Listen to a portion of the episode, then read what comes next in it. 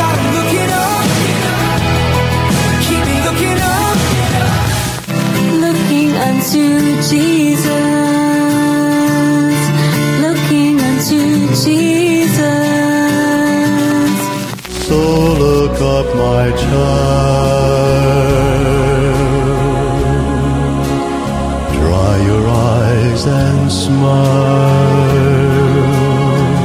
Good afternoon and welcome to another Looking Up show on this deliciously delightful Wednesday afternoon. It's August 2 and you are here with uh, yours truly, Danny, and I have two very special guests that I need to introduce to our Looking Up audience today. The first one is Matthew Smith. Welcome along. Hey, Danny. Good afternoon.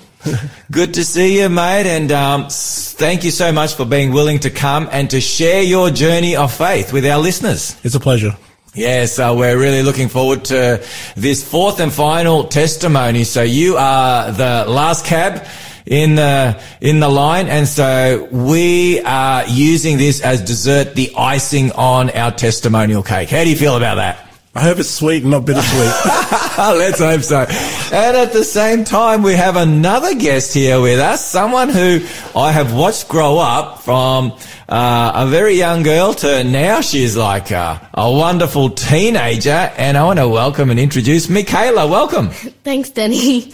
Good to have you, Michaela. I got to say, I was like totally shocked and surprised when I saw your face. I'm like, what's Michaela doing? She's supposed to be in Wauchope or Beechwood where she lives on the mid north coast. And here you are. So what are you doing on the radio? So I'm in year 10 and I'm doing my business studies or work experience for my school, which it makes you do experience with what road you want to do with your work. Fantastic. So you're you have an interest in the media and radio and all that kind of thing? Yeah.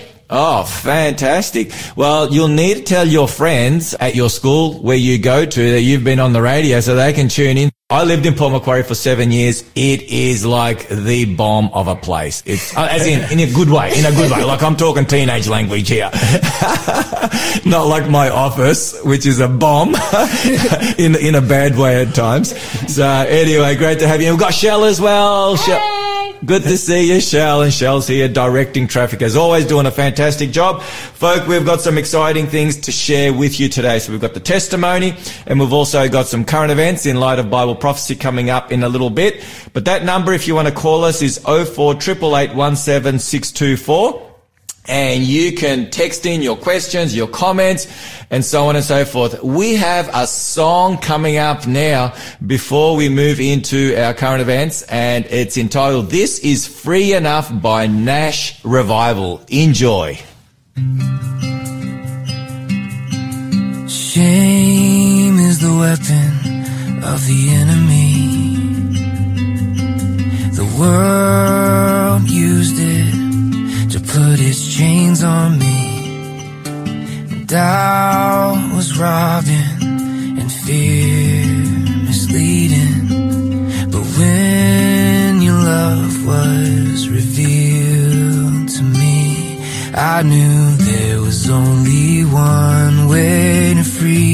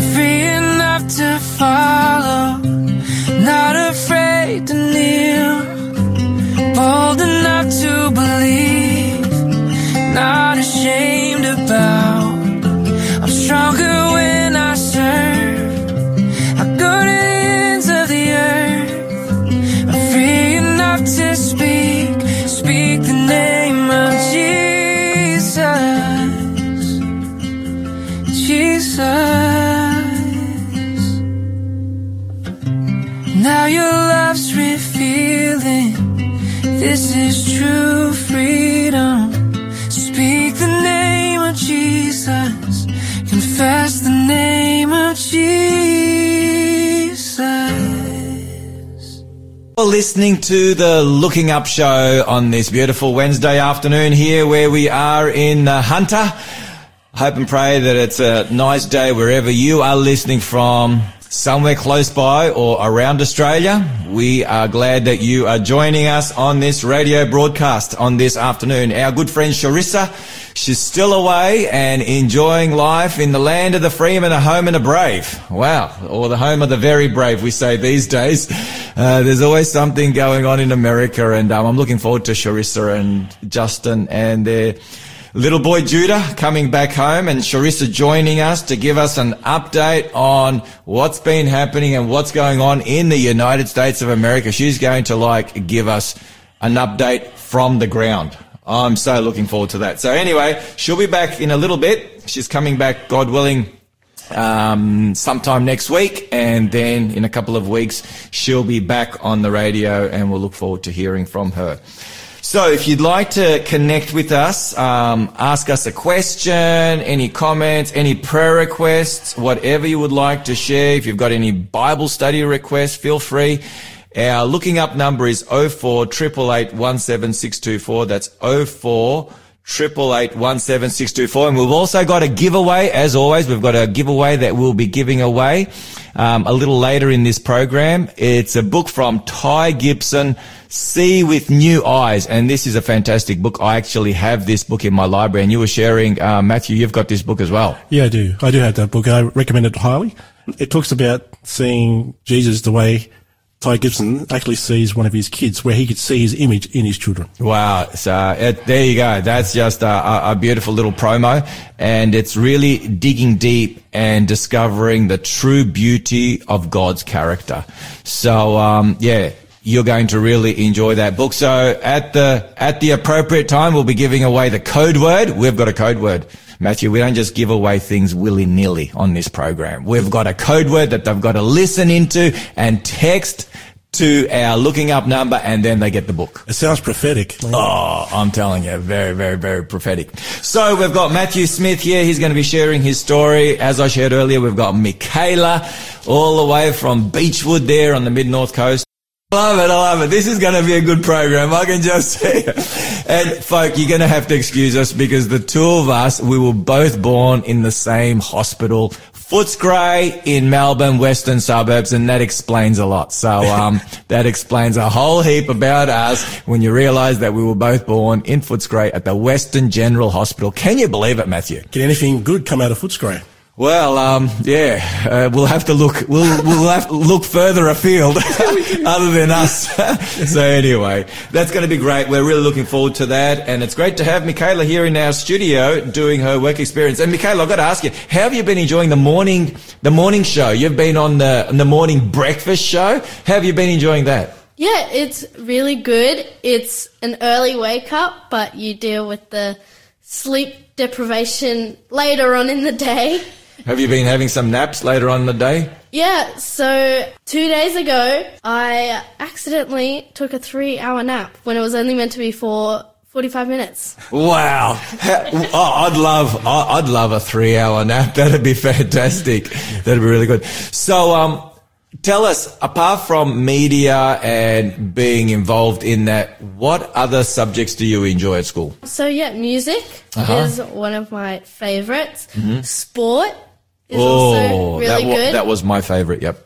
So, and drama. ah, so anything that doesn't involve writing in a book or doing an assignment Pretty on a much, computer. yeah. you're like me. Like my favorite subjects, I don't know about you, Matthew, but my favorite subjects at, at school were recess and lunchtime and um, home time and before the bell went for classes to begin in the morning. They were my favorite, my favorite classes. I literally got A pluses for all of them.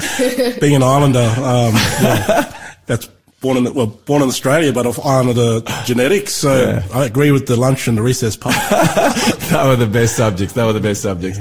Well, it's fantastic, and um, it's great to have great to have all you guys on the program today. And I know we are going to be blessed. So wherever you are listening from, glad that you have joined us on this uh, Wednesday afternoon. Like I said, it's a delightfully delicious afternoon here. We're looking forward to having uh, a grand old time. Now, we've got some news headlines, uh, Matthew.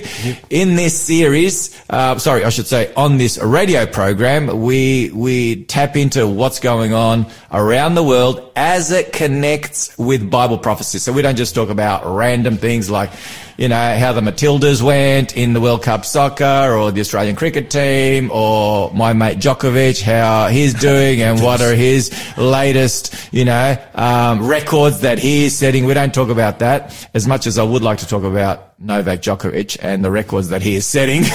No bias. no bias.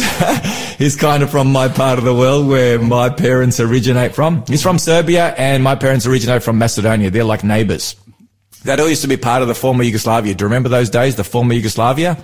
Yeah, I do very much so, and uh, because of the wars and, and Yeah, it's all been divided well. up. Yeah, Divided. yeah, it's all been divided up, unfortunately. So what once upon a time was Yugoslavia, now is um, um, a number of yeah, there's Serbia, Croatia, there's Bosnia, there's Macedonia or Northern Macedonia now, as it's been renamed, and you got Kosovo and yeah, so Slovenia as well. So there's a number of, and I've probably missed one or two. So uh, someone who's a little better with geography will probably text me all the correct, uh, all the correct countries now, all, all the correct states that have become countries. Oh four triple eight one seven six two four.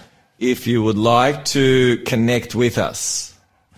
Okay, so um, feel free, feel free to do that. All right.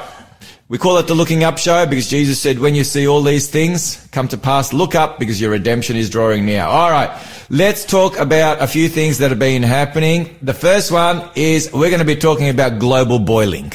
Now we talked about that on our way to the studio as we were driving global boiling. That's the latest tagline from the United Nations Secretary General, um, who's commenting on July as being the hottest month on record.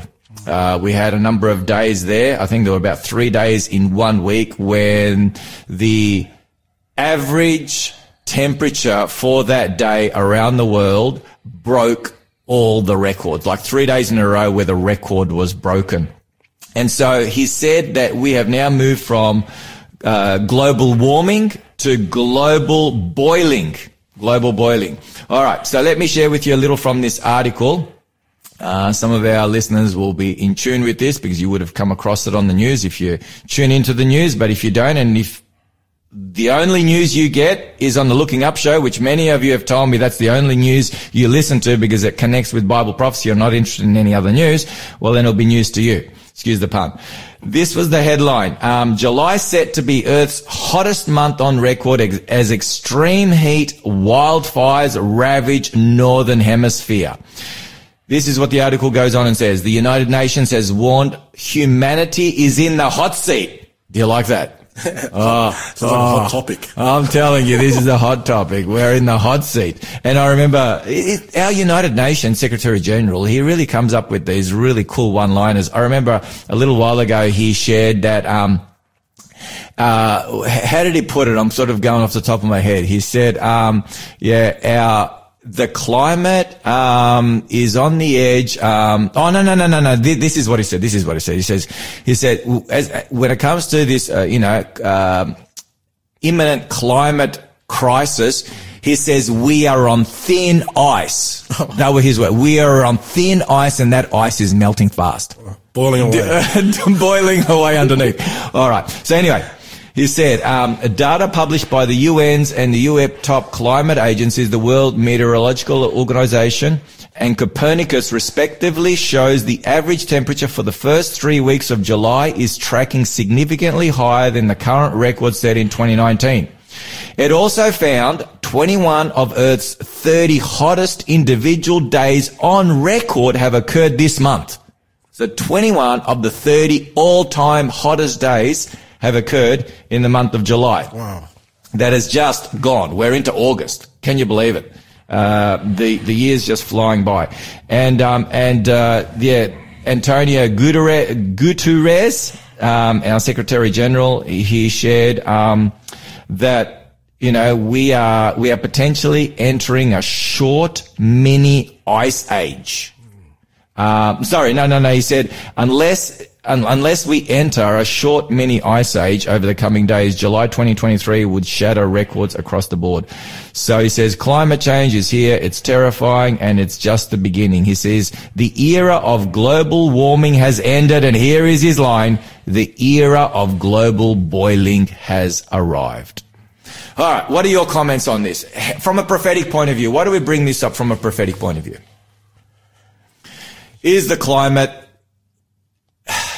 sharing news with us that tells us that there is a prophetic agenda behind this when it comes to, you know, the climate and when it comes to a lot of the laws and so forth that are being instituted or, or things that are potentially in the wings of being planned. Absolutely.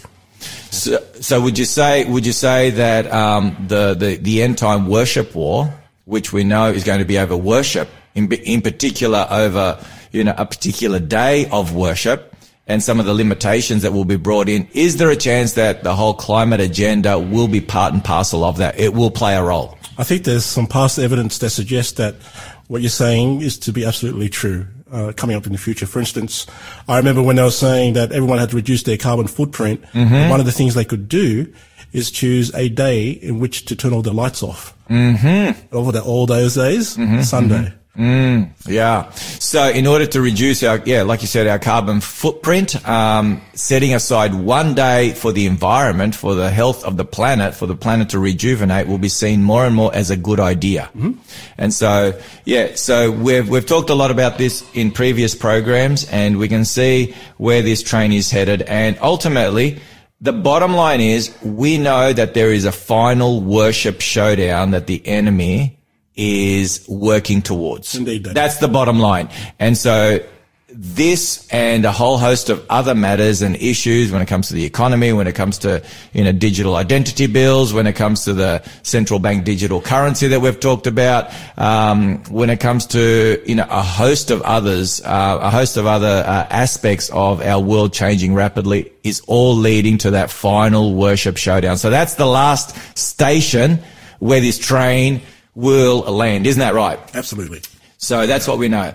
Now, there's there's um, there's another interesting thing that um, I came across, which is really interesting, and that is the UN Security Council discusses Pope Francis and Imam's human fraternity proposal. Back in 2019, um, a leading uh, Islamic imam by the a grand grand imam by the name of Al Azhar Al Sharif, Ahmed Al Tayyib. Man, imagine having that name um, from Abu Dhabi, he and Pope Francis signed this um, document on human fraternity.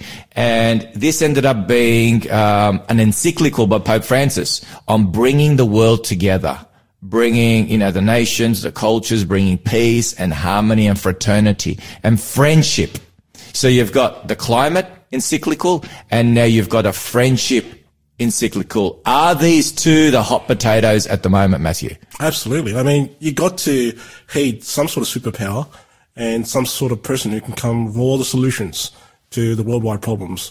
Whether it be, like you just said now, Danny, political unrest mm. and making sure everyone's friends. Mm-hmm. And who else is going to be better suited to answer the questions on climate than that one friend you got? And bringing about peace. And peace. Absolutely peace. And the Bible says, 1 Thessalonians 5 3, when they say peace and safety, then sudden destruction comes upon them like labor pains upon a pregnant woman and they shall not escape. So we know that the cry for peace and safety, the cry for the planet, everything will be coming to a point at the end of time. It'll come to a climax. There'll be a convergence of all these signs that we've spoken of. And so we can see that Jesus is coming soon. So the United Nations is really pushing fraternity now. So you're going to hear a lot more about that in the coming days.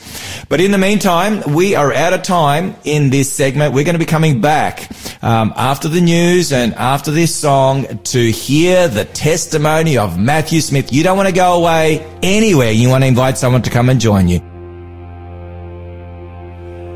Beulah land, I'm longing for you, and someday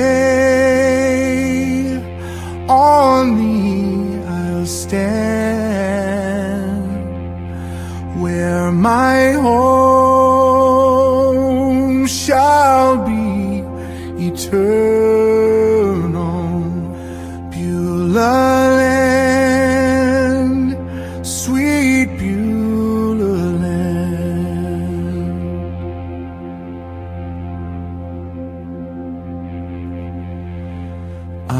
kind of homesick for a country where I've never been before. No sad goodbyes will there be spoken, for time won't matter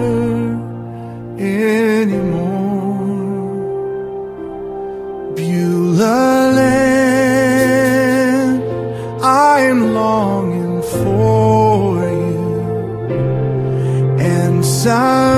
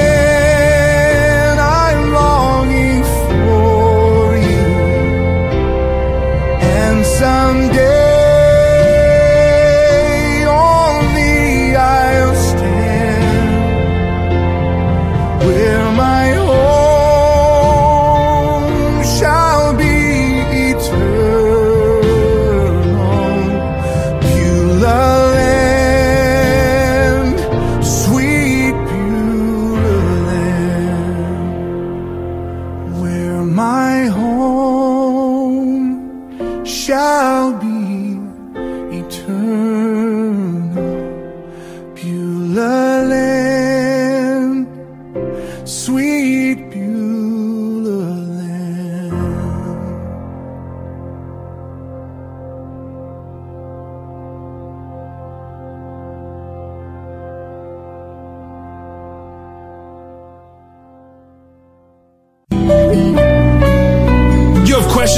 answered? The popular question of the day segment has moved. Lyle Southwell will answer every Bible question you have on his new time spot Thursdays at 5 p.m. Eastern Standard Time on Faith FM during the Afternoons with Shell program. So send your questions to info at faithfm.com.au or text us at 04 888 808 56.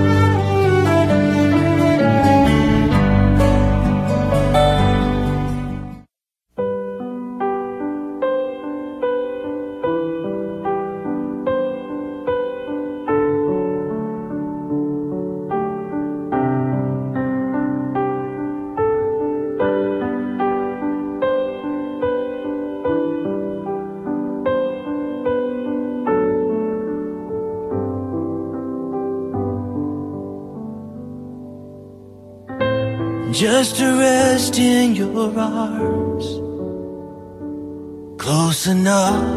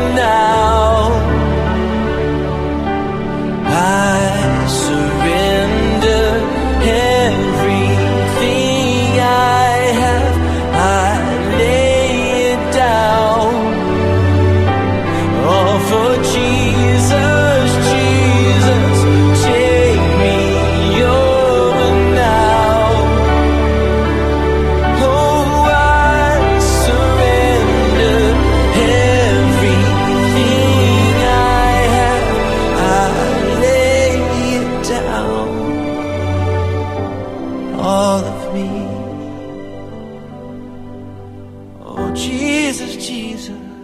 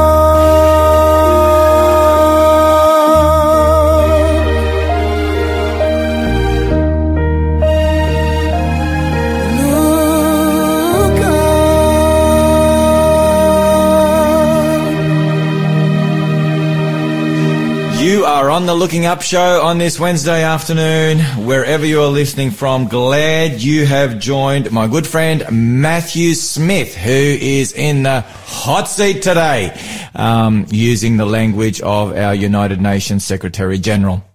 and so we are going to be listening to his uh, testimony. He's going to be sharing an incredible testimony of how God has led his life and how God has blessed him in so many different ways. And I know that it's going to be a blessing to you as the previous three testimonies have been. People have been sharing with me what a blessing they have been. And I'm so glad that we have one more um, before we resume normal programming or our usual programming once Charissa comes back, and um, and we continue with uh, with the Looking Up show, the Bible studies dealing with current events in light of Bible prophecy. But just a reminder, we have a giveaway that we will be giving away when um, we give you the code word, so you'll need to be listening in. Our giveaway is a book from Ty Gibson, See with New Eyes, uh, a beautiful book revealing the true beauty of Christ's character. So it's a book that Matthew has, I have. Uh, it, it's just a beautiful book, and you will want to get your hands on that book. So the number to call is 04 17624. That's 04 17624. And, uh, you will be uh, receiving that book if you are quick enough and uh, you're able to, to get hold of that book. So, also, I want to just give a plug for those who may be in the Newcastle area. I am completing uh, Discover Hope, Finding Peace in Uncertain Times seminar there at the Newcastle University. It's at the NU, uh, the New Space building there in the center of Newcastle, and you can go to the discoverhope.life website, discoverhope.life website, and all the details are there. We are on tonight, actually, Wednesday night, 6.30. We're looking at the final showdown. Uh, what do you think of that title, Matthew? It sounds uh, quite end times. It does. It's uh, straight out of Revelation, and um, we're looking at the final showdown, and that's tonight. And then we've got another uh, session on Friday night at six thirty, and then finishing up with two on Saturday morning, where I'm going to be talking about health, how to enjoy the abundant life that God has provided for us in His Word, and then I'm going to share a final message on how to walk with Jesus how to walk with him day by day, how to have a relationship with him, how to prepare for his soon return, and how to prepare others for his soon return. So anyway, I want to encourage you, if you're somewhere close by, if you've got a friend or someone else that you can invite along, invite them along over these next um, couple of nights and morning, and I'm sure you will be really blessed. And Michaela, we want to welcome you again. It's great to have you on board. So hope you're enjoying your time here. Yeah, I am. Yeah, well, during the during the break, Michaela was just reminding me of when I first bumped into her. She was only a, a little tacker when she first came to Wauchope Church, where I was pastoring at the time. And how old were you, Michaela, back then? Um, I think it was about two, two and a half. Two, two and a half, because your little baby brother, Yeah, who is nine not, months old. he was nine. Is he taller than you now, Ben? Yeah. Wow. And what about Talia, your elder sister? Is she taller than you as well? Yeah, she was Oh, very so you're at, tall. So you're at the bottom now. They've, they've Yeah. taken over. Are you at least taller than mum? yes, I am. Oh, yo, that's all right. what about dad? Um, yeah, Talia's getting there, but Ben's like growing and growing and growing more. And Talia's getting kind of scared because she's just this little bit taller than Ben, but he's still growing. He's still growing because he's the youngest. So yeah, he's he's got a little way to go. Oh, that's fantastic. So um, well, that's really good. So oh, so what what's it like to be a middle child? Ah, middle child syndrome. well, you're always looked at when something goes wrong, Okay, so which is great. But, um, yeah, but it is good because you get to like lay back and relax sometimes because all the responsibilities on either the older sister or Ben is like getting told to do something and he's not listening and doing stuff like so, that. so who gets away with the most? Is it Ben because he's the youngest? Does he get away with the most? Yeah. He's like the golden child. Okay, okay. And who? And um and Talia, I guess she probably is the one that has to take on board the most responsibility. yeah. Yeah. She Wow. has to drive us sometimes. She driving? Yeah. Oh, man. 17 years old. So she's got her what? Red Ps. Wow. Yeah. How exciting! Unbelievable. So there we go. And you are how old now? I am 15. 15. So we literally met like 13 years ago. So no wonder when I came to the studio, I was like, my have you grown? my have you grown?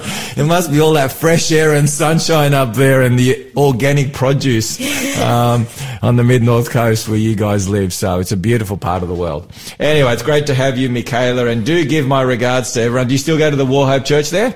Yeah. Oh wow, fantastic. Well, make sure you say a big hello to everyone from the Wauchope Church. And I know we've got people that listen to the Looking Up show from Wauchope, the Wauchope Seventh Adventist Church and that, and that region. So you've got a good pastor there, haven't you? David Price. Yeah. He's very good at speaking and his, um, pastoring is awesome. Uh, and he's like straight up and down, isn't he? Yeah. Like he doesn't care what people think. He just says it as it is. It. Yeah. Oh, he- Straightforward. Oh, he, he is as straightforward as you can get. He is a straight shooter. I'm telling you.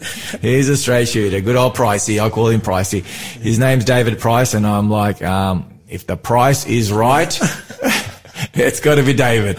And, um, anyway, I call him Precious Pricey. No, no, no, no, no, no, no, no, no, no, no, no, no, that's not right. That's not right. I call him Priceless Pricey. Hey. So when you see him, say, uh, the guy that calls you priceless Pricey says a big hello. And he'll know exactly who that is. so anyway. All right, Matthew. Hey. How exciting to have you on board, mate, um, sharing your journey. I'm just following your footsteps, Danny, all the way from Footscray. Oh boy, Footscray, don't, don't follow too closely. You'll end up in the dish that I ended up in. and then you'll end up full time on radio. I guess that's why I'm here. I've hit a few ditches myself. yeah, absolutely. So we're going to be talking about how God has taken you on this awesome journey, and all glory to God. Now I'm going to have a prayer, and then we're going to then we're going to launch right in. You're going to share a scripture with us. That's going to be a bit of a platform, and then yeah, the time's going to be all yours. I'm going to be asking the odd question or two, but I'm just going to let you be free range. And, um, and away we go. So let's have a prayer. Father in heaven, we want to thank you and praise you for the opportunity to share what great and awesome things the God of the universe has done in our lives, is doing in our lives, and by his promise will continue to do in our lives until the day of your appearing. Father, we thank you that Matthew has uh, willingly uh, come in to be able to share his testimony, to share uh, the grace that you have poured into his life. And I know that this story is going to bless many, many people. So Father, may we all have listening ears and receptive hearts as we tune in to what you have done and are continuing to do in and through the life of Matthew. We pray all this in Jesus' name. Amen. Amen. So Matthew, kick us off with the scripture. Okay, it's going to sound like an oldie but goodie, but I like to break this verse down and I'll show how why it has inspiration with me and an impact on me as well. And that's John three sixteen. Mm. And it, I'll just read it out. It says, "For God so loved the world that He gave His only begotten Son, that whomsoever should believeth in Him should not perish but have everlasting life." Now, it may say, "Oh, it may sound, oh, this is a typical, you know, verse." But if I do this one thing, it'll give power to the verse, and that is knowing the great exchange in that verse. For instance, uh, you've done studies on this, Danny, where it talks about there's two deaths. The, You know, That's right. The first death, and we pray that we're not part of the second death. Well, here's the good news, friends, or anyone listening. In that verse, it says that Jesus, when he lays down his life, we're able to receive eternal life, in summary. But it begs the question, how's that possible? Well, we're all doomed to die. And I don't want to sound like a doom and gloom person, but that's just how it is. We're not going to live forever. Mm. But according to this verse, a great exchange happens. For my limited life, mm. Jesus lays down his unlimited life. So I can have that. Mm. So what has he given me? Eternal value. There's a power in that verse. If anyone just reads it for what it is and doesn't look deeper, they won't see how much God loves all of us as unconditionally. And someone once pointed out the whosoever is even one person. In the original Greek, it means just one single person. So Jesus came and he was willing to die just for one single person. And that, and that adds even more value to each and every individual. Yeah, I, I like to paraphrase a another quote that goes something like this: uh, Jesus would rather go to the grave uh, for us than live in heaven without us. Mm, very powerful. It is, and basically, you know, there's a verse in Revelation that says He's the first begotten of the dead. Hmm. Uh, that's a lonely experience to go there by himself. Yeah. But He's willing to do that in order to live with us Yeah. than without us. Wow, powerful, powerful, powerful. All right, well, let's start at the beginning. Let's start at the beginning. Tell us a little bit about where you were born. We've already mentioned Footscray, the Western Bulldogs, and the hospital, so we've kind of given that part away. But yeah, take us from the beginning. So you you you took your first breath at the Footscray Western General Hospital. Did back in 1976. Okay, where do you, where to from where? From there, uh, apparently, because my dad was a scaffolder at that time, a rigger, mm-hmm. and he brought my mother over from New Zealand to Melbourne. That when I was born, the formative years of my life, I actually thought my dad was my biological father. Mm-hmm. It was only until I was in year six at 12 years old, I began questioning my identity mm. in terms of who I was because all my brothers were fair. There were four of us. Mm-hmm. And me, I saw myself as, uh, All boys. all boys, no, No girls, sisters. no sisters. Mum always hoped for a sister, and thank the Lord. Uh, uh, eventually, in my first marriage, I, had a daughter. Oh. so that helped Mum to Absolutely. find peace in that. And yeah, I just noticed that my uh, you know, things that I liked in my life were different to my brothers, Mm-hmm. and the interests were different as well. For instance, they were very outdoorsy, which I did like to do, but a lot of times I liked to be inside home and read books and be more studious in that regard. That I could tell I, I wasn't exactly 100% like my brothers. In fact, there was a lot of bullying happening in school where the kids would say, "Oh, your brothers are not your brothers because they didn't look the same." They say we didn't look the same, so they would, they would uh, dare venture into that field of teasing. And they even noticed that when my dad would pick me up, that he was different to me, and I'd say the same thing. They go, "Oh, your father's not your father." Wow. Yeah, and it, it just irritated my, my heart for many years in primary school. That it landed me in the principal's office because I hit a kid, uh, wow. which I'm not proud to say. Uh, especially when he said the exact phrase, "Oh, it, you, you're you're an orphan child. Uh, your brother's not your brother. Your dad's not your dad." And then Wow. I, I uh, released, landed me in the in principal's office, and that's when the principal said, "Mr. Smith, why are you here?" And I explained, "Well." One of the boys teased me about who I am and who I belong to. And out of frustration, I, I reacted. And he goes, well, I want to call you a mother. Now, if anyone has mothers out there, they'd know that mothers can be feared. Now, my mum's very a short lady. Uh, I'd feared her like no tomorrow because being of an islander background, they have a heavy hand. And I didn't like my mum's disciplinary So your mum's from the islands, whereabouts? Cook Islands. Cook Islands, okay.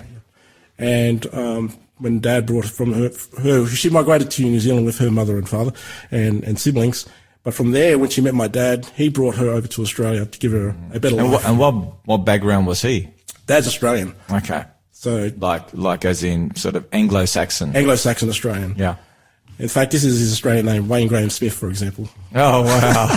Wayne Graham Smith. That's as Aussie as you can get. And a, a funny short story here. My name Matthew Smith, Mm-hmm. uh, middle name David. When I was on the train one time and I had no ticket, uh, naughty Matthew back in the day, the police officers would say, uh, "Okay, son, what's your name?" And I said, "Oh, Matthew Smith." And it didn't look like a Matthew Smith. So, no, no, tell us the truth. All right, we heard this, these uh, cop out names. And you're probably going to say your brother's John Smith, and in fact, he is. I do have a brother named John Smith. Oh. They never believe me. so,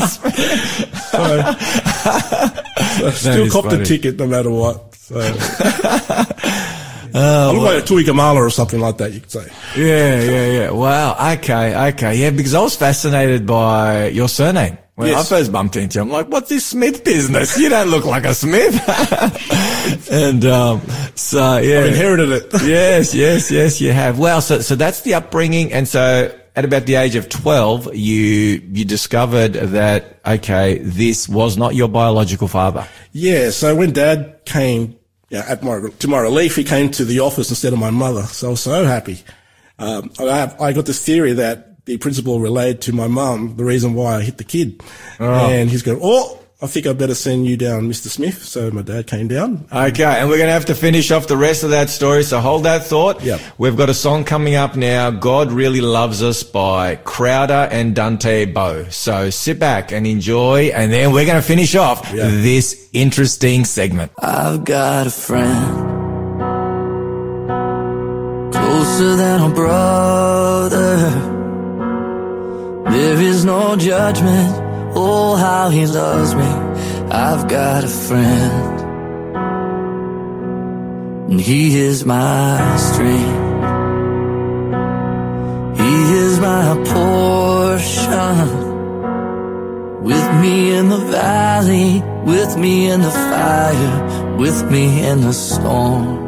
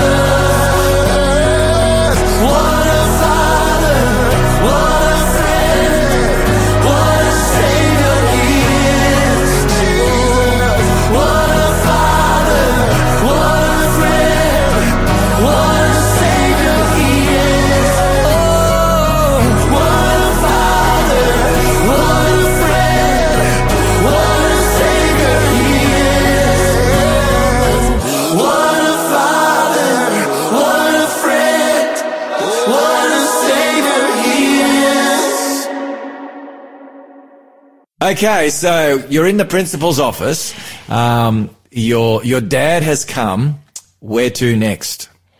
So dad takes me outside and he's asking me, you know, he's giving me the, uh, the 101. And he says, son, what happened today? You know, it's unusual for you to do something like this and to. Hmm. So this was out of character. It out is of out, character. out of character because I was quite a timid Yeah. kid. Um, you know, when you constantly get teased, you're not exactly one to be crowd favourite. Yeah. I was very, very withdrawn kind of individual. So there I am with my father. He, he sat me on his lap and he's asking me the very question, what happened? And I explained to him, Dad, a young fella, he said that, you know, I'm not my brother's brother and, and you're not my father even. And it just made me upset. But there's something I got to tell you, Dad, that deep inside there's a stirring as to knowing who am I in our family. Like I want to know, Dad, are you my father? That's what I hmm. asked him. You know, are you my father? And I'd like to give this spiritual connections, you know, deep inside, we, do we ever ask, who am I? Who do I belong hmm. to? Is God our father? Hmm. You know? So this is a powerful, pivotal moment that I realize now looking back in hindsight that my asking my father, are you my father? had uh, great implications in terms of me needing to discover who my identity was. Mm. And when my dad come forward and he said to me, well, son, brace yourself. I'm going to let you know that no matter what I say, you'll always be my son. Mm. So the truth is, I'm not your biological father. What that means is I'm not your natural birth father. But there's a man in New Zealand and he is your natural birth father. When he said that, it was bittersweet for me because it was like a relief that I found the truth at that moment because mm-hmm. I, deep inside I had these stirrings that I didn't quite fit into my family. Yeah. At the same time, um, my heart broke mm. because uh, I was wondering why that was kept from me for a long time. Mm. But, Yeah, I uh, can see it's even emotional just thinking about it now. But mm. feel free, you just continue to share. And emotion's are all part of sharing our story. And that's the beauty of sharing your testimony is that when you know, like for me personally, I share it every time because knowing that Jesus was broken for me, I'll always break for him.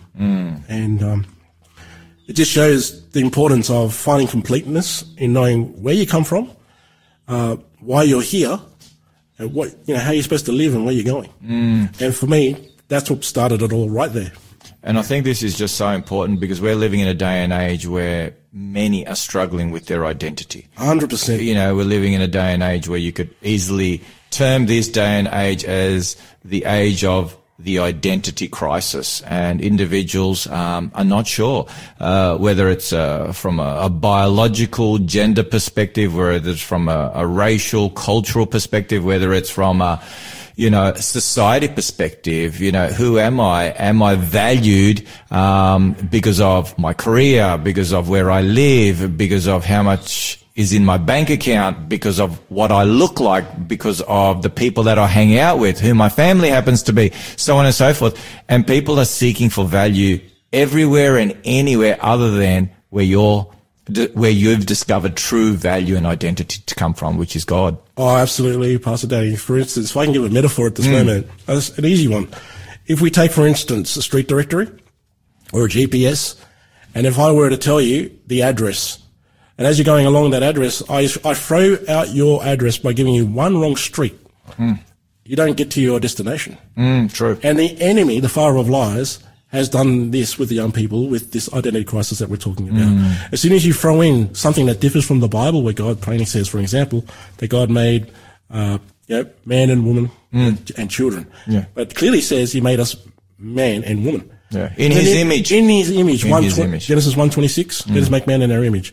And then the enemy comes along and says, "You can be whatever you want to be." Mm. And I guess it's a perfect time for me to throw that verse out in Ezekiel twenty eight. Yeah, sure. Where does it come from, this idea that you can be whatever you want? Well, in Ezekiel chapter 28 and verse 2, it says, Son of man, say to the prince of Tyre, thus says the Lord God, because your heart is lifted up, and you say, I am a God. Hmm. See, the enemy, he started this notion of being whatever you want to be hmm. by him saying, you know, I'm not just an angel in this ranking that I'm not content with. And that's another thing to, to, to talk about as well, contentment. Hmm. When God made us, you know, he made us to be content with our identity. But Satan makes us discontent, you know, makes us um, think that we need to be more than who we are. Mm, and Sorry, carry on, and I'm going to take off from what you're I, saying. I want you to. I'm just setting the platform, Yeah. uh, Pastor. It's becoming discontent with the with how not only God made us, but in such a way where He knows what's best for us in that particular and, position. And you know what? That's that's exactly how sin entered this world. In a nutshell, what you've just shared, um, God created Adam and Eve to live in a beautiful garden, Garden of Eden. The word Eden means you know pleasure and delight. So this was a garden filled with pleasure and delight.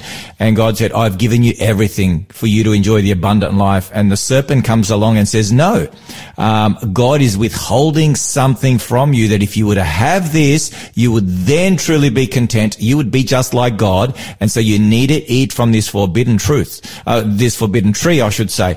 And so he was tempting Eve with, uh, not only her identity not being perfect in the creator who created her, that she could be something greater and grander, you know, to be like God, but also that she could now be only content if she took on board that which God said, do not eat of this tree. Um, otherwise you will suffer the opposite to life, which is death and eternal death. So that temptation comes to us from the Garden of Eden. The, the, the lack of or the confusion as to our genuine true identity as sons and daughters of God created in his image and our contentment in Christ. Contentment in Christ. Contentment in Christ. And Satan tempted Eve with those two items. She fell for it. And sadly, the human race has been falling for that lie ever since that, ever since that time and especially today. Absolutely. So, um, yeah, thank you for sharing that. All right. So where did that take you on your journey? Now that, now that you know that you've got a biological father, um, who's in New Zealand, did you want to connect with him? Obviously, you're still very young. You, I think you're about 12 or so at the time. Yes, so this is entering into my next part of my formative years, which is these struggling teenage years and struggling to find out more who I am and exploring my identity. And at this stage, what I've grown up with knowing is knowing violence from my mum's side. And in anything I'm sharing regarding my parents, it's not to lay any sort of um, slander on them because they're just continuing cycles of generational brokenness um, and generational curses come with it. So, for instance, my mum was heavy-handed. That's because her parents were heavy-handed as well, and my dad he suffered from alcoholism and and also gambling.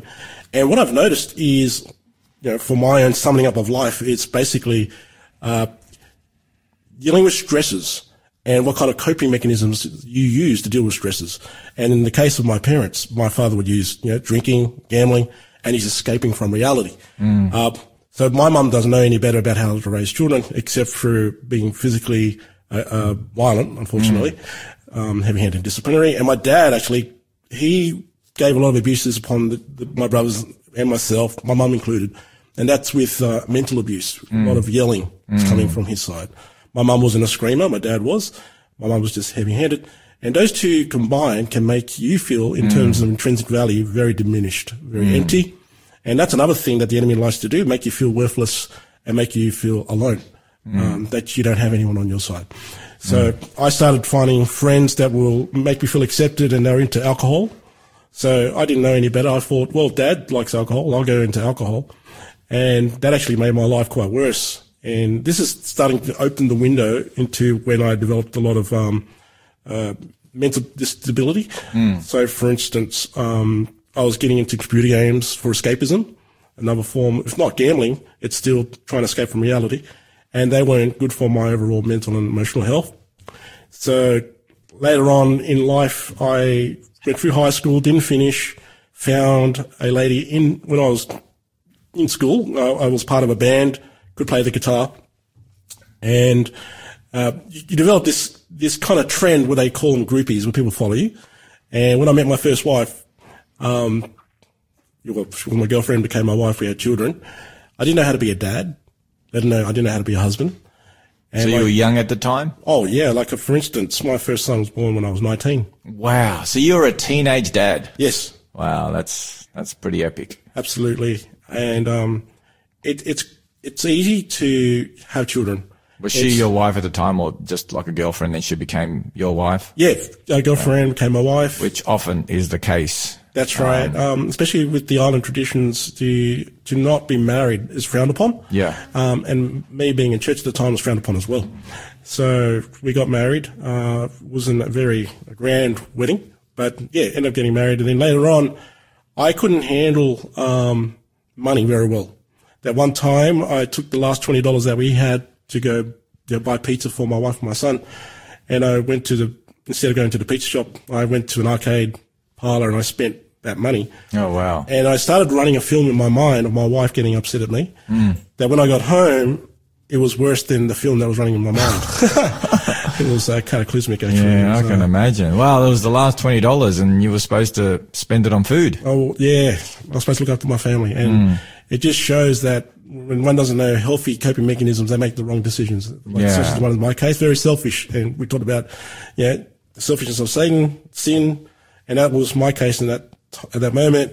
It actually led me to having a breakdown because all the guilt that was laid upon me when my, uh, my, my then wife was, you know, saying, "Oh, you don't care about your family. You, you know, look at us now. We have we have no food. Um, we don't get paid till a couple of days later. How can you be so selfish?" And that just ran through my psyche and through my heart, and it caused me to uh, withdraw, you could say. And when everyone went to sleep, I didn't. And I started going through cycles of insomnia, not sleeping, and led to delusional experiences where I was yeah, vacuuming the house at um, odd hours of the night because you know I felt like I wasn't a good contributor to chores, and things just went into extreme in terms of instability that my then wife had to ask for mental health to get involved, and that's when I first ended up into uh, Bungarribee Mental Health, Western Sydney, over in Blacktown. Wow, wow. So, so there's a lot that's going on uh, that you're sharing um, that took place during those teenage years and just continued to accelerate in Yes. the wrong direction from what you've said until you know you you ended up um, as a father at the age of 19, which most probably wouldn't have been a planned. Um, a planned endeavor, would that be right? That's am, correct. Am, am I right? I don't think you and your, your girlfriend at the time, who became your wife, um, but here you are and you're struggling to deal with life and you have now been thrust into the line of being a father That's right. and yeah, your, your wife to be as a mother. What kind of impact did that have on you? significantly uh, so that I realised the importance of, you know, if I could say it to anyone in the community today, uh, the importance of good fathers, uh, good mothers, um, because it's important in terms of what you teach your children. You know, everyone thinks that the public school system or, yeah, your primary, your high schools and your tertiary systems is your schooling. It's actually the home, yeah, you know, godly homes especially. Where love is felt there, it gives a sense of resilience, purpose, identity, and also um, yeah, self motivation and yeah, being self intentional. It, it all stems from there. So during my times uh, in, in hospital, I note the word times. It was more than one time I fell in hospital. In fact, altogether, it's about six to eight times I ended up in Bungarribee mental health. That I, I got I got my files actually um, from mental health to see how many cases I had, and it was about that thick. Wow. Yeah, Which is, a yeah. couple inches thick. Yeah. And um, the last time I went in, just so I don't stretch out uh, a long story. Well, we'll, we'll yeah. need to come back to that Yeah. story. We'll need to come back to that story. We'll start that story fresh, so you've got time. And folk, I hope and pray that um, you have been encouraged thus far that there is light at the end of the tunnel for all, and God is able to do. And this is just the beginning of this journey, and we've got more after this beautiful song. There's hope.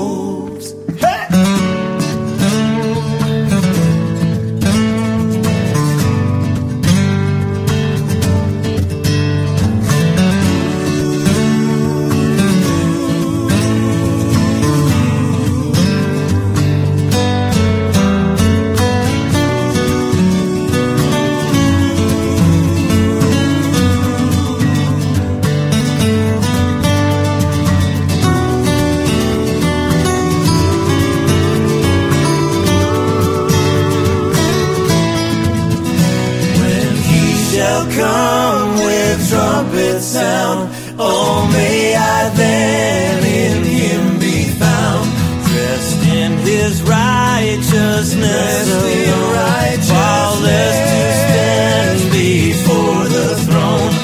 On Christ the solid rock I stand, all other ground is sinking sand. All other ground is sinking sand. Solid rock I stand. All other ground is sinking sand. All other ground is sinking sand. All other ground is sinking sand.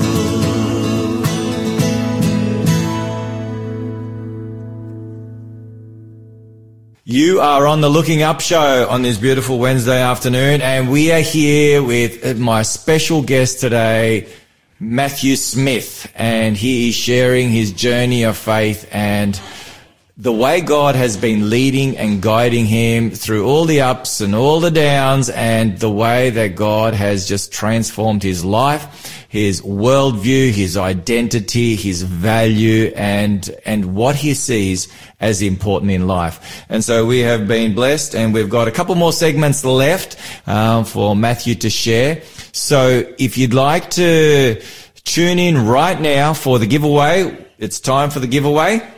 So the code word is LU for looking up LU23, the number 23, and the word unconditional. And we're going to look at that a little more because that is the word that Matthew has chosen, unconditional. So LU23, unconditional, all in one word. No, no asterisks or emojis or however you say that word. Always emojis. And Michaela's just killing herself laughing. Poor Michaela. She's uh, also here doing work experience and thinking, what have I done to come and to hear emoji when it's emoji? Emoji? How do you say it, Michaela? Emoji. Emoji. I knew I needed someone in the know. I think you're still saying it wrong, Danny, and you're saying it like energy. energy. uh, I've got no energy for emoji. anyway, none of those LU23 unconditional and that word that I can't say don't include any of those in the in the code. We've got six books to give away. No, sorry, sorry, I misspoke. Four. We've got four to give away to see with new eyes from Ty Gibson the true beauty of God's character. And that's what we're looking at. This is a, a, very much an appropriate book to be given away on a day like this when you're sharing your story, the true beauty of God's character, what God has done in your life. Now, before we went to that beautiful um, piece of music, you were about to launch into another segment of your journey. I, I was, and I still am. And that part is, if I can continue. Yeah, continue. Absolutely. So I thought I'd just to relate to any folk that are out there, these are the medications that I was put on as well as the diagnoses. In fact, I should start with the diagnoses. Um, I was diagnosed with schizophrenia. That's one. I was diagnosed with bipolar. Wow. Um, they gave me the following medications, Zyprexa, Epilim, and they were mood stabilizers. Um, they even gave me, um, this other particular medication starts with R. I think it's called risperidone, and that one is an antipsychotic. Wow. So, so you're on pretty heavy medication. Heavy medications in the beginning, and I believe it was reasonable at the time. So I'm not dissing um, these medications. I believe they are necessary Mm. uh, in the beginning, especially we're dealing with imbalances. Yeah. And they help balance a person's mood. And in the case of the antipsychotic, uh, the chemicals in the brain as well. So fortunately, I was on that medication, and what I would do myself from time to time, as soon as I get out of hospital, I'm, I'm meant to stay on my medication and slowly get it weaned off. But instead, what Matthew was doing, he was stopping his medication altogether to the point that I would relapse. And that's a common uh, scenario with a lot of folk with mental health issues. And the idea is to try and stay on your medication so you can work with your caseworker and your doctor and he'll help wean you off your medication. But no, I wouldn't do that. And so what would happen? End up back in hospital. And that's what lead to incident one, two, three, four, five, way nearly up to eight times entering into hospital because I wouldn't learn to know, stop, stop taking my Mm. medication. I would just stop it initially as soon as I can. Um, reason being, I felt that the medication would imprison me. In fact, that is what it's designed to do. It's meant to keep you from being a harm to yourself and a harm to others. Mm. But there was this uh, one time when I took the antipsychotic for my first time, the risperidone. I couldn't even hear anything. And what I found out later upon research, it it uh, it affects your it blocks your frontal lobe part of your brain. And I learned after doing a, um, a health program with Dr. Neil Nedley, the depression and recovery anxiety program. I found out that your frontal lobe is actually responsible for spirituality, um, morality, and the will. Mm. So your frontal lobe is so important because that's your connection to God. And also it's your place to, for your will, where you are to give power to your choice. And also it's knowing right and wrong. Mm. So I felt like a zombie Mm. uh, from that medication, especially the risperidone. But thank the Lord, um, because one time I came to a kind of pivotal point in my life where I didn't feel life was worth living Wow. because of the amount of times I was entering into hospital. And I noticed that prior to coming back into the, the mental health system, I would go, be going through certain scenarios in church, in my family, in my relationship between me and my girlfriend.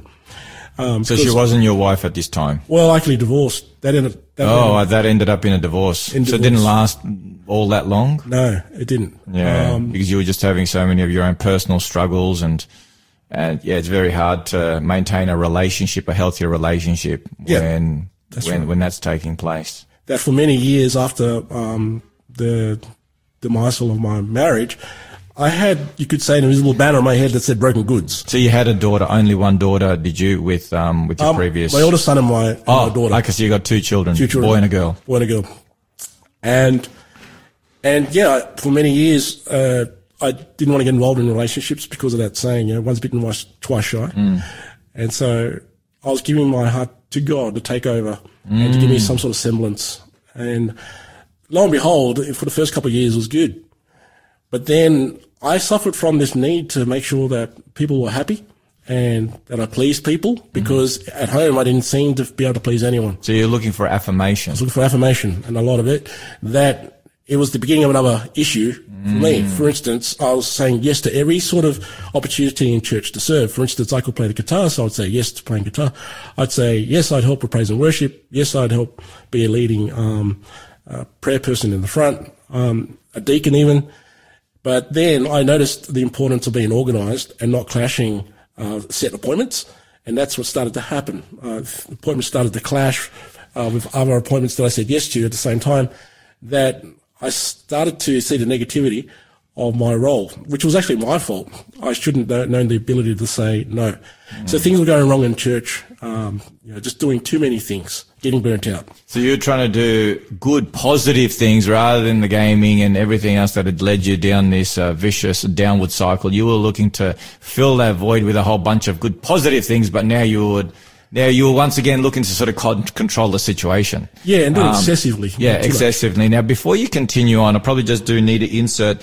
We could have some listeners, and I believe we do have, have listeners, um, because um, mental health challenges is very much part and parcel of our very complicated and very challenging um, society that we live in, the pressures that are enormous. And so if you do have some serious mental health challenges, um, and if you're at a point where you feel, wow, I just can't go on, please talk to someone and, um, be it a family friend, a family member, be it Lifeline, call up Lifeline if you need to. They are there to assist and to help you and encourage you.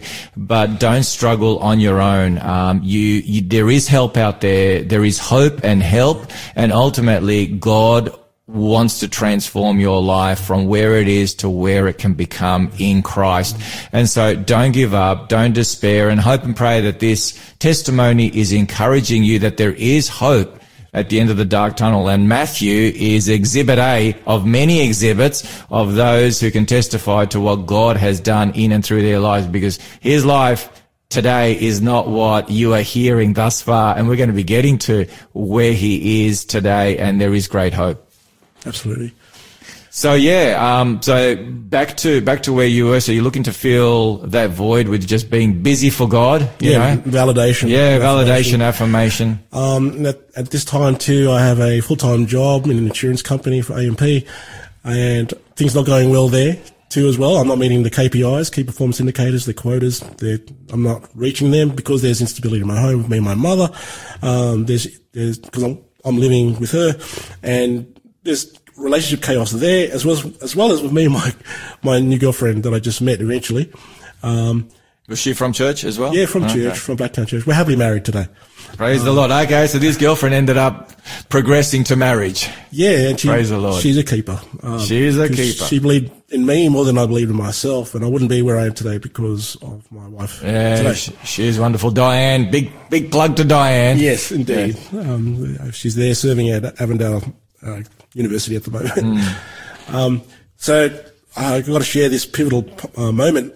So this kind of seventh time I'm in hospital, I say to God, Lord, I had enough of hurting people, upsetting everyone. You know, I can't make anyone happy. Not my mother, not my girlfriend, not the church, not my workplace. Um, something's obviously gone wrong in my life, and I don't know what it is, but I just feel there's no sense of living. Um, it's just, you can take my life, that'd be great, because I don't want to live anymore. Um, I can't even see my children at this time. This is to my first marriage. Mm-hmm. They were cut off from me.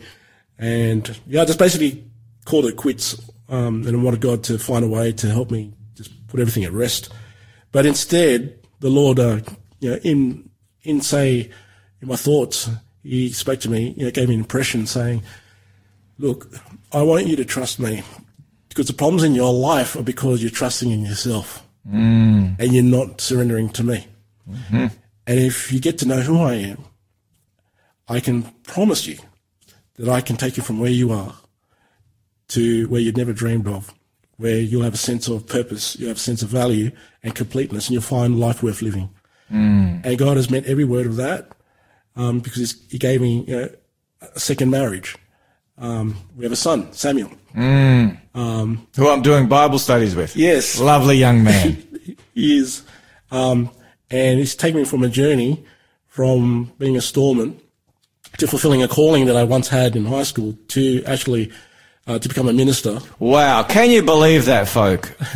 to a minister of the gospel from where you were to where God called you. And I have a lot to, uh, for you to, yeah, to you to thank, um, Danny, because I got to, yeah, start my mentorship as a youth pastor over at Hillview, uh, where you've hired me and I've never been ever since.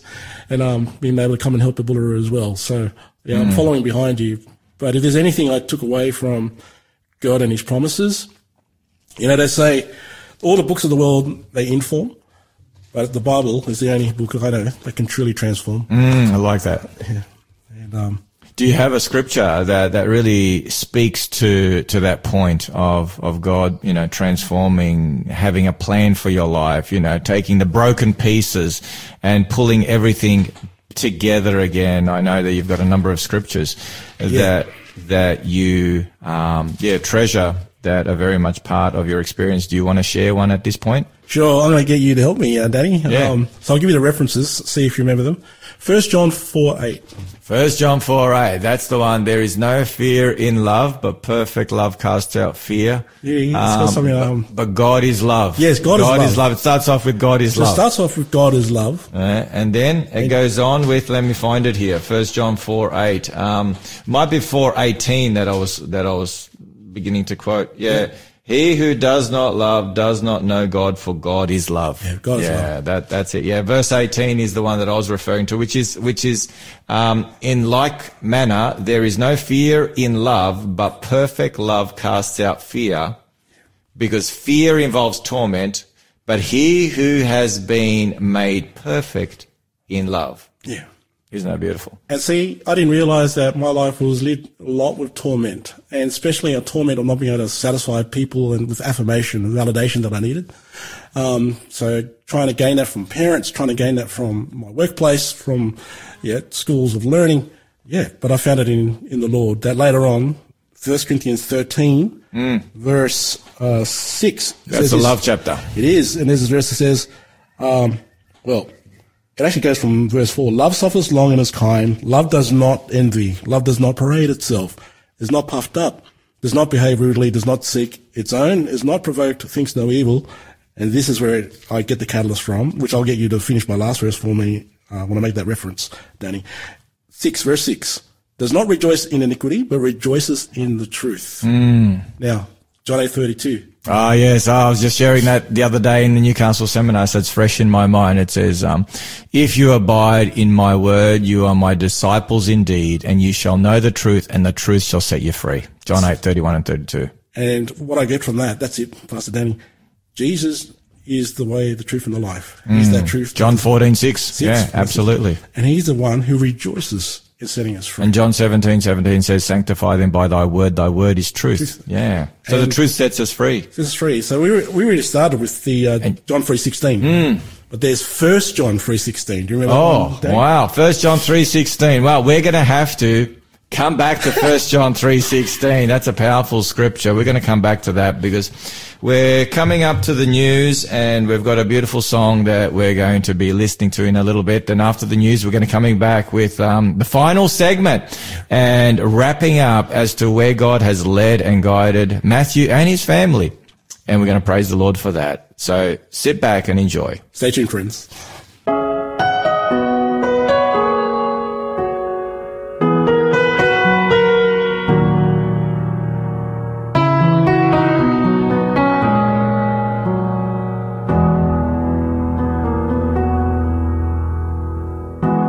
Pray for blessings.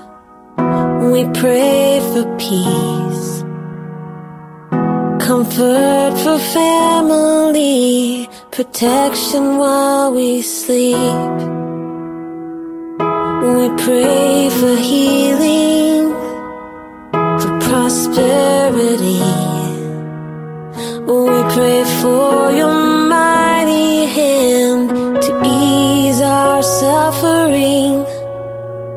all you hear each spoken need. Yet love is way too much to give us lesser things. Cause what if your blessings come through raindrops? What if your healing comes through tears?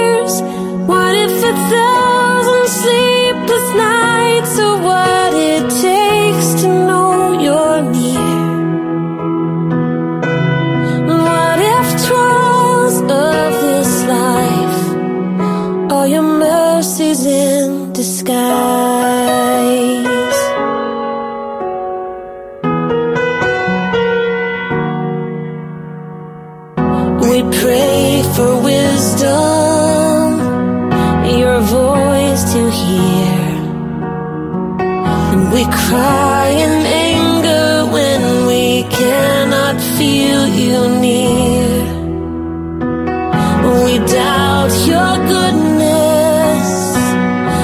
Doubt your love.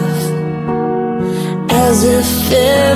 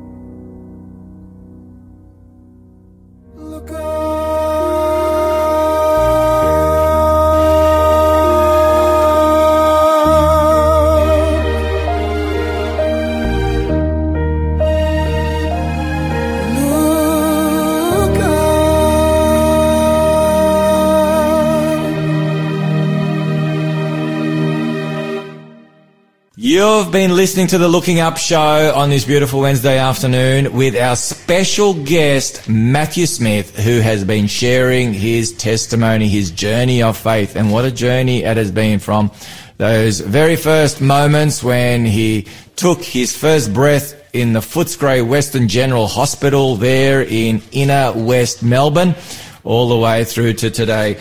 Now, Matthew, you are about to share with us um, a scripture that has made a huge impact on you. We, we're well familiar with John 3.16, but this is the same author, but in Little John, First John chapter 3 verse 16. So would you like to read First John chapter 3 verse 16? Gladly, Danny. And it says this, By this we know love, because he laid down his life for us, and we also ought to lay down our lives for the brethren.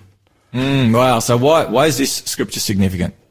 Because it shows that what Jesus did for me personally is sufficient for me, but it's not enough.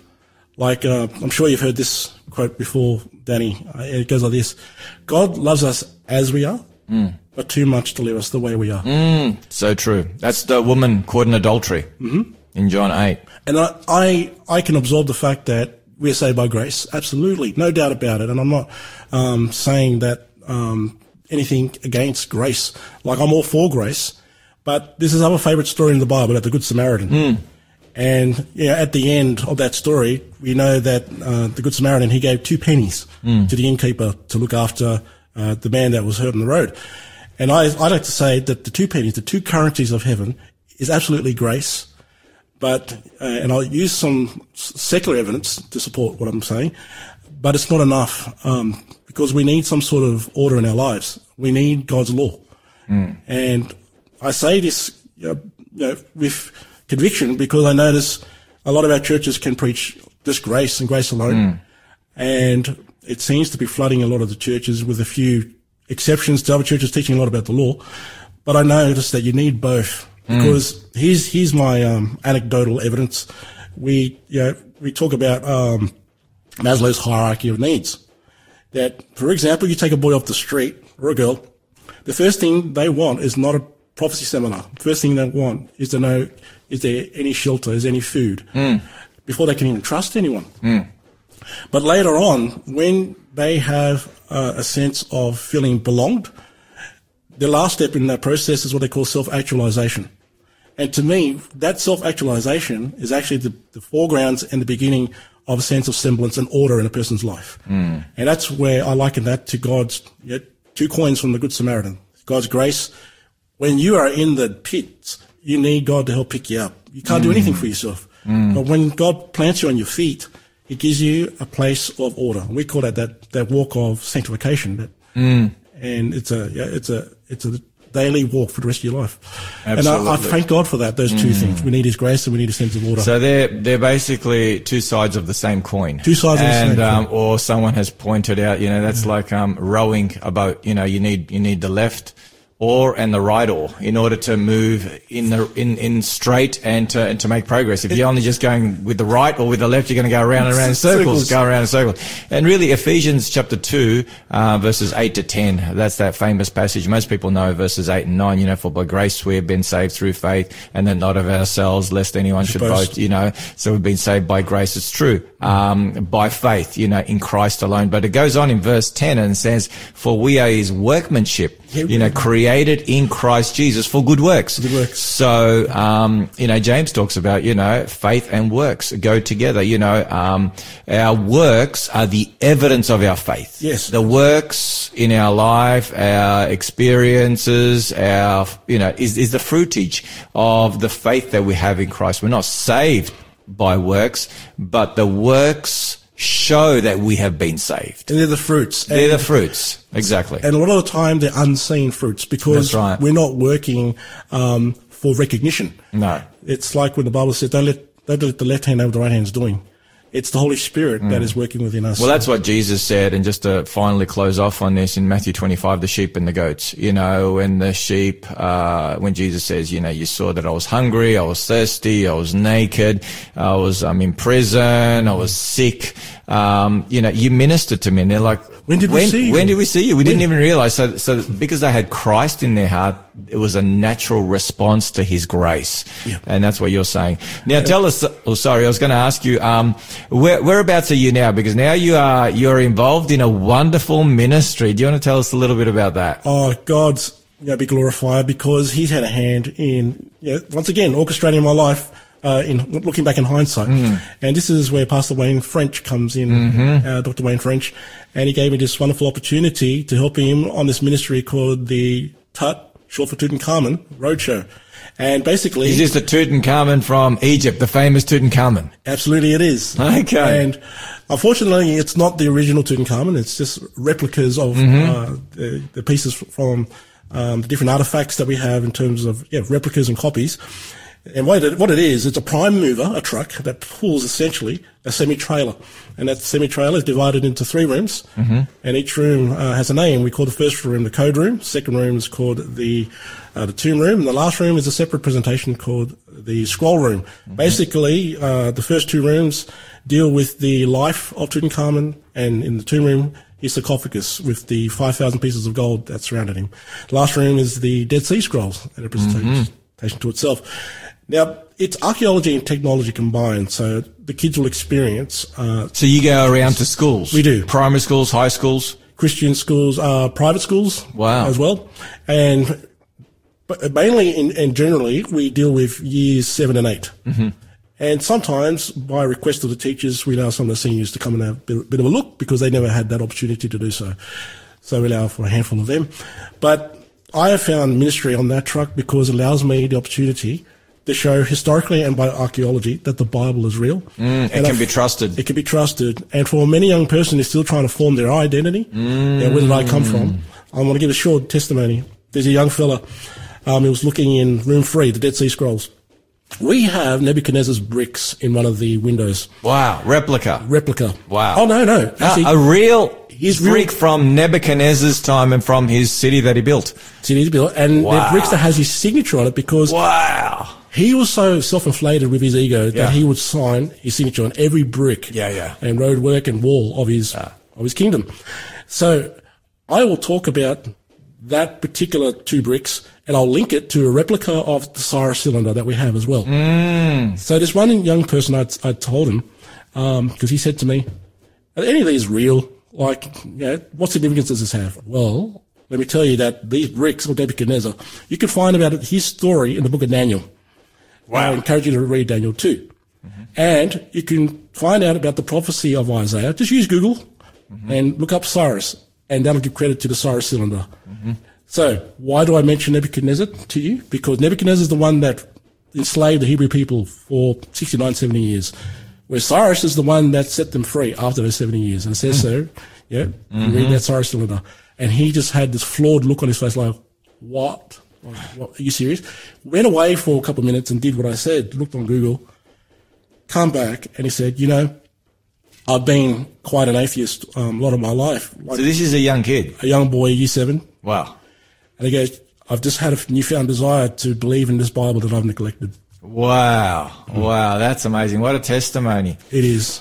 And so what you're doing is you're going to schools all around New South Wales. Yes. Um, because you guys go far and wide. As north as Lismore and as south as Leeton. Wow. There you go. and out west as well. As west, yeah, and even towards like a Dubbo, Orange. Oh, wow. So you've been all out there. And so you're basically helping the children not only um, discover, you know, the incredible history of Egypt, um, but also that last room on the King Tut Truck, or the Tut Truck as, as it is known, has got the Dead Sea Scrolls, which um, gives very clear evidence that the Bible can be trusted, that what we have in the Old Testament in particular, because that's what the Dead Sea Scrolls are in connection with the Old Testament scriptures, those 900 scrolls that were found, um, that the Bible has remained um, accurate all the way through all those all those tra- all, those scribes that have um, copied it. It has remained accurate pretty much 99.9%. There might have been a little bit here and there. And so this gives credibility. And so the children, like you said, the, these young people now, they, this is not like fairy tale. This is not Disneyland stuff. This is the real deal. They can put their faith and trust in the Bible because the Bible is accurate and the prophecies have come true. If God says it, I believe it. Wow. So that must give you a lot of joy um, ministering to these young people. It does. You know, it's like more scales on my eyes being removed by God, God's grace in leading me in my path and my contribution to society. Like, look, look at my name once again. It's not Denzel Washington. It's Matthew Smith. It's a common name. So if God can use me, like I'm a nobody telling everybody about somebody, then Jesus can save anybody. Mm, I love it. Can you say that again? That that is just so well put. I'm a nobody telling everybody about somebody named Jesus who can save anybody. Oh, I like that. I like that. That's worth bottling both. Put that on the back of your toilet door. Um, put that there where you where you look at yourself in the mirror to see how nicely you look. Put those words there, and that is that is what life is all about, isn't it? Uh, Pointing people to Jesus. So now you have got a story to share where God has taken you from where you are to where you are today. And today, instead of being one that wants to check out of life, you are now sharing the true life. You are sharing the abundant life. You are sharing the one who is the way, the truth, and the life with these young people. Absolutely. In the schools. And I guess teachers are there tuning in and listening in. And so you're, sorry. Can I just add Yeah, one- go, go for it. And also to let people know that you're loved. Mm. Because I lived a lot of my life thinking that, um, you know, I didn't know where, where I belonged. Mm. I didn't know any sense of love. And to know that when you feel loved, you'll know that God will take care of you because that's his promise to you. If you can trust him, have that faith as we were talking about earlier, Danny, in him who will provide that abundant life. Mm, so regardless of of whether whether you came into this world planned or unplanned, regardless of whether you came into a loving family or whether you came into a family that was dysfunctional, whatever family, however you happen to come into this world, you are loved by God. You are precious. You have an identity in Jesus Christ as his son or his daughter. And God's unconditional love will help you to navigate the conditions of this life. Mm, wow, that is just so, so powerful. So there is hope for every single person, no matter who they are, to discover their true identity in Jesus Christ. I believe that's probably one of the most important messages that can be shared today. Absolutely. Absolutely, Dan. So you have many opportunities to share, and um, so how is this impacting your experiences there at church, and um, and how you're able to share, and with young people and not so young people? So there's two things that have happened now. One of them is uh, because of the trauma of going into the hospital, the Lord has blessed um, my mind to deal with details. So I like to um, talk to people about the things that they value. For instance, I know the names of your pets. Yeah, he's the only one, folk. I got it. Yeah, he's the only one when in a text message he says hi, hi to your wife and your daughters and your pets, and he knows them by name. Yeah, so Gracie is your dog. Uh huh. Then you got uh, Elliot and Ella. Yeah, You got Ajax. and Uh, Gyp- oh, Gypsy, yeah. and Gypsy, Ajax. and- I'm telling you, folk, no one. I mean, when Shell texts me, she never says, you know, say hi to your pets. You know, give them a big hug and cuddle. Never happens. Or Charissa or anyone. But you are the only one. So yeah, so you've got a real interest in, in people's details and, and, and the things in their lives that are important to them. Yeah, empathy. Mm. Um, God's given me the gift of empathy to feel people's pain.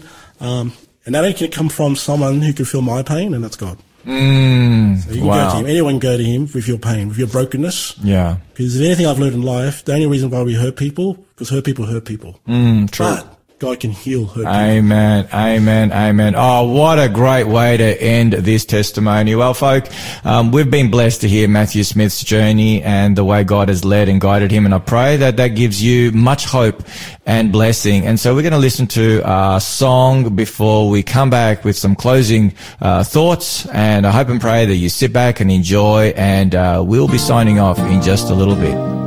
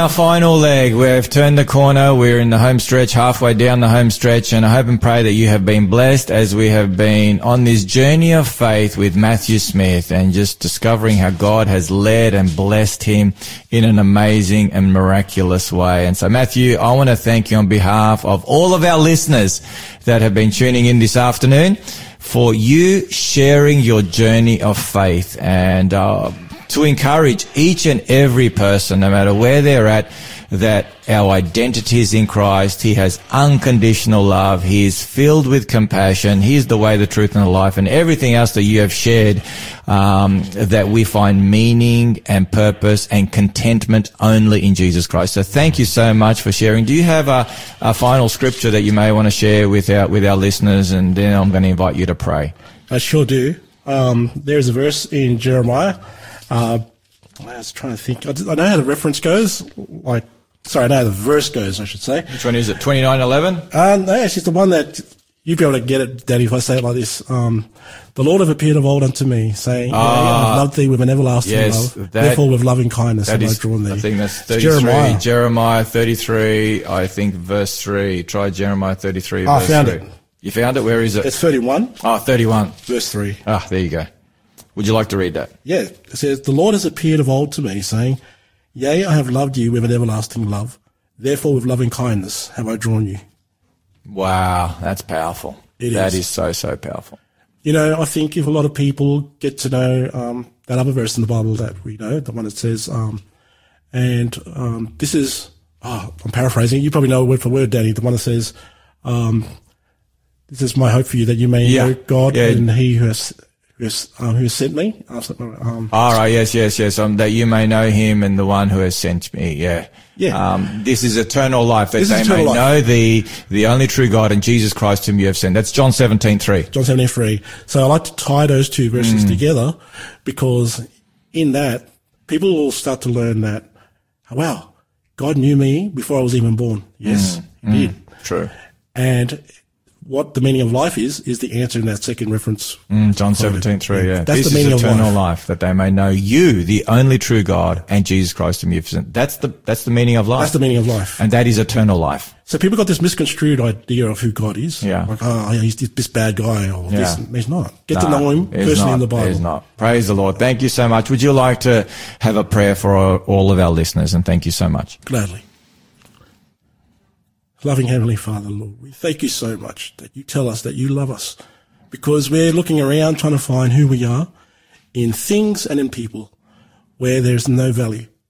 But when you speak to us, telling us that you have appeared of old and you have loved us with an everlasting love and to know Jesus who gave himself, surrendered himself, died for us. This is the power of your love that you're willing to go to the grave you know, without us than to live in heaven without us. Hmm. You want us to be there. It's not about places of gold.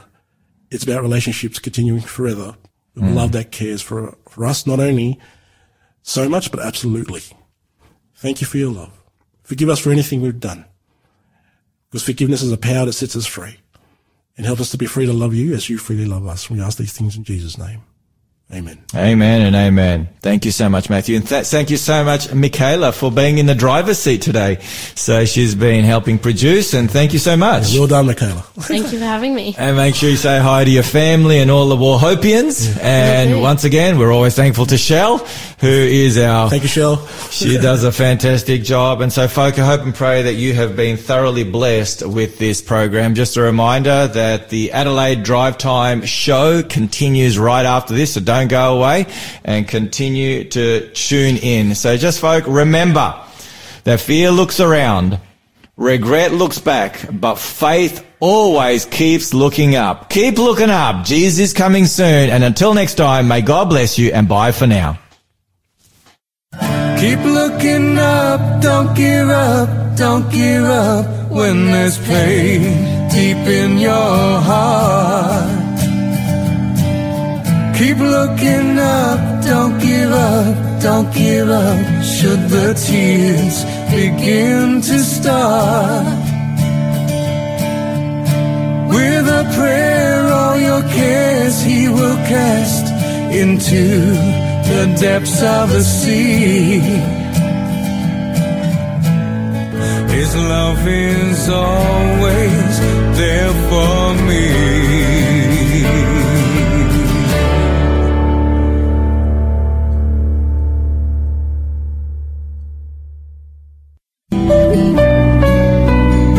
Questions you need answered? The popular question of the day segment has moved. Lyle Southwell will answer every Bible question you have on his new time spot Thursdays at 5 p.m. Eastern Standard Time on Faith FM during the afternoons with Shell program. So send your questions to info at faithfm.com.au or text us at 04 888 808 56.